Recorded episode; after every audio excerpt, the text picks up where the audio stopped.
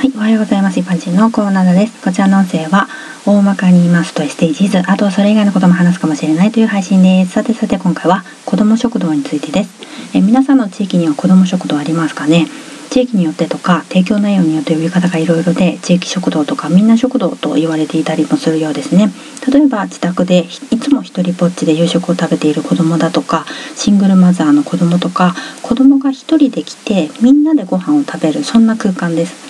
子ども食堂の始まりは2012年に東京都大田区の八百屋が始めたのが始まりって言われてるんですけれども昔は近所のおばちゃんがうちで食べてきなよと誘ったりしていたようなことがあったと思うからね。そういうところから似たようなところは存在してただろうなとは思いますね。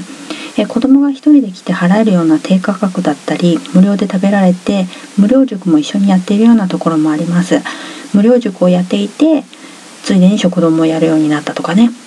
子供をメインにしているところとか誰でも来ていいよという感じのところもあってその食堂によって違うんですけれどもどこも運営側としては無料や低価格で温かいご飯を提供したいっていう思いがあるんですよね。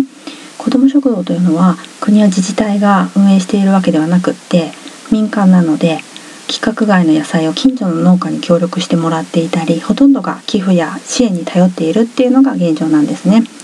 新型コロナウイルスの影響で閉店して弁当配布に切り替えたところもありましたけど子ども食堂でみんなでワイワイ過ごす本来の過ごし方がまたできるようになるといいですね。ではでは今回この辺で次回もお楽しみにまた聞いてくださいね。ではまた。